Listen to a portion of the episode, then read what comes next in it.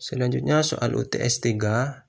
Soal yang pertama, apa sih perbedaannya antara desa membangun dan membangun desa? Jelaskan.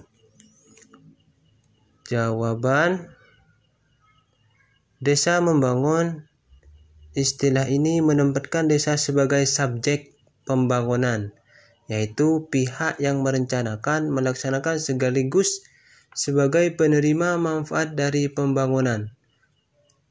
Sedangkan pemerintah yang lebih tinggi bertugas membina, memperkuat, dan mengawasi. Sedangkan membangun desa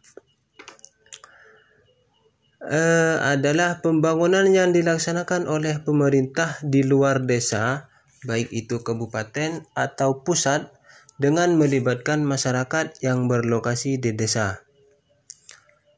Pembangunan desa terutama dilakukan untuk mengembangkan kawasan perdesaan atau pembangunan yang melibatkan beberapa desa dalam kurung antar desa. Pertanyaan yang kedua, tanda anak panah merah pada gambar di samping menunjukkan sebuah kawasan perdesaan. Dapatkah kamu menjelaskan maksud kawasan tersebut?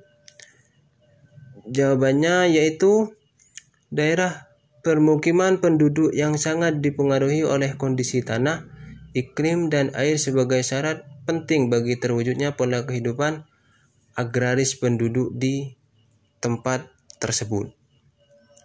Soal yang ketiga, membangun sebuah kawasan perdesaan melibatkan berbagai pihak. Sebut dan jelaskan peran masing-masing pihak tersebut.